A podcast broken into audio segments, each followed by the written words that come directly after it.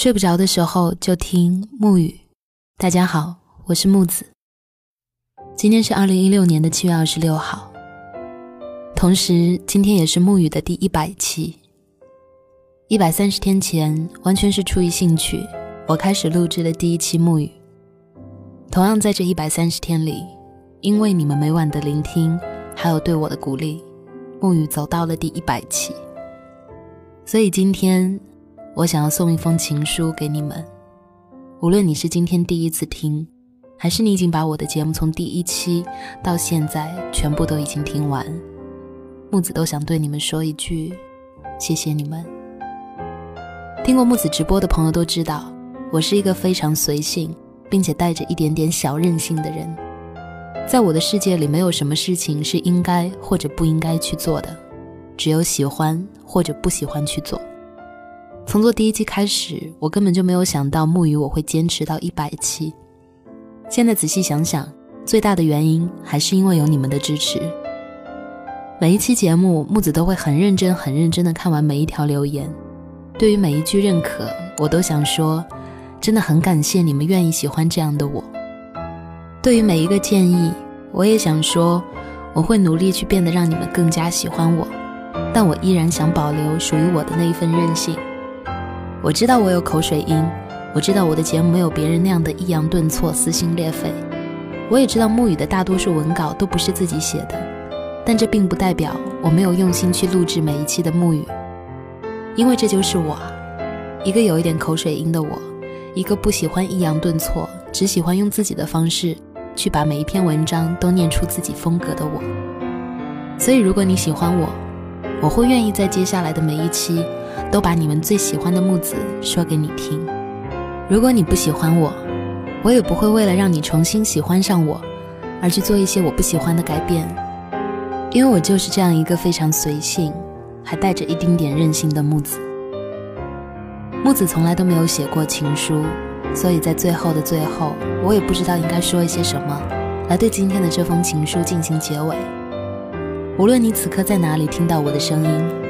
我依然想对你们说一句：谢谢你们一百三十天来的陪伴，我爱你们。尽管世界很乱，工作很忙，事情很多，但沐雨依然会在每一个夜晚陪你们做一个好梦。好了，这封情书现在应该要结尾了。如果你也有你的故事想要跟我分享，可以添加我的个人微信号“木子电台”的拼音给我留言，那里会有一个不一样的木子在等你们。晚安，好梦。喜欢你给我你的外衣，让我想躲在你身体里。喜欢你借我你的梳子。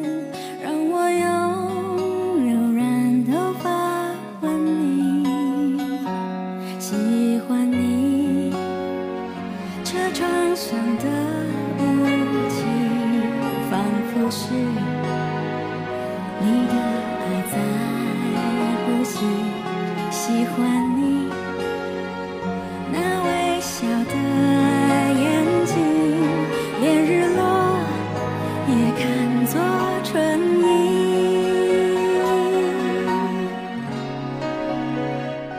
我喜欢这样跟着你。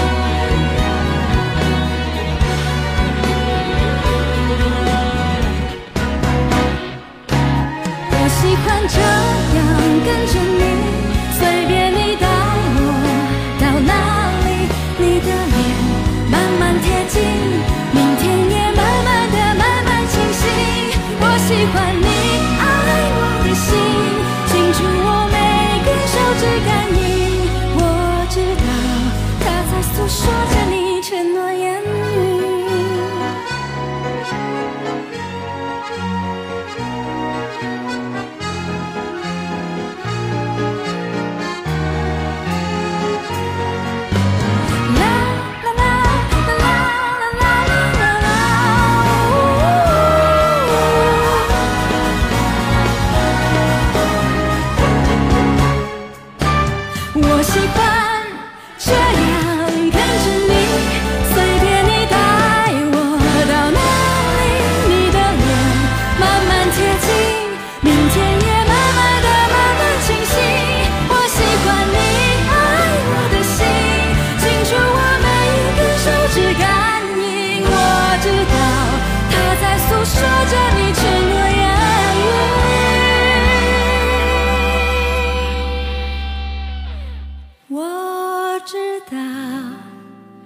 他在诉说着你承诺言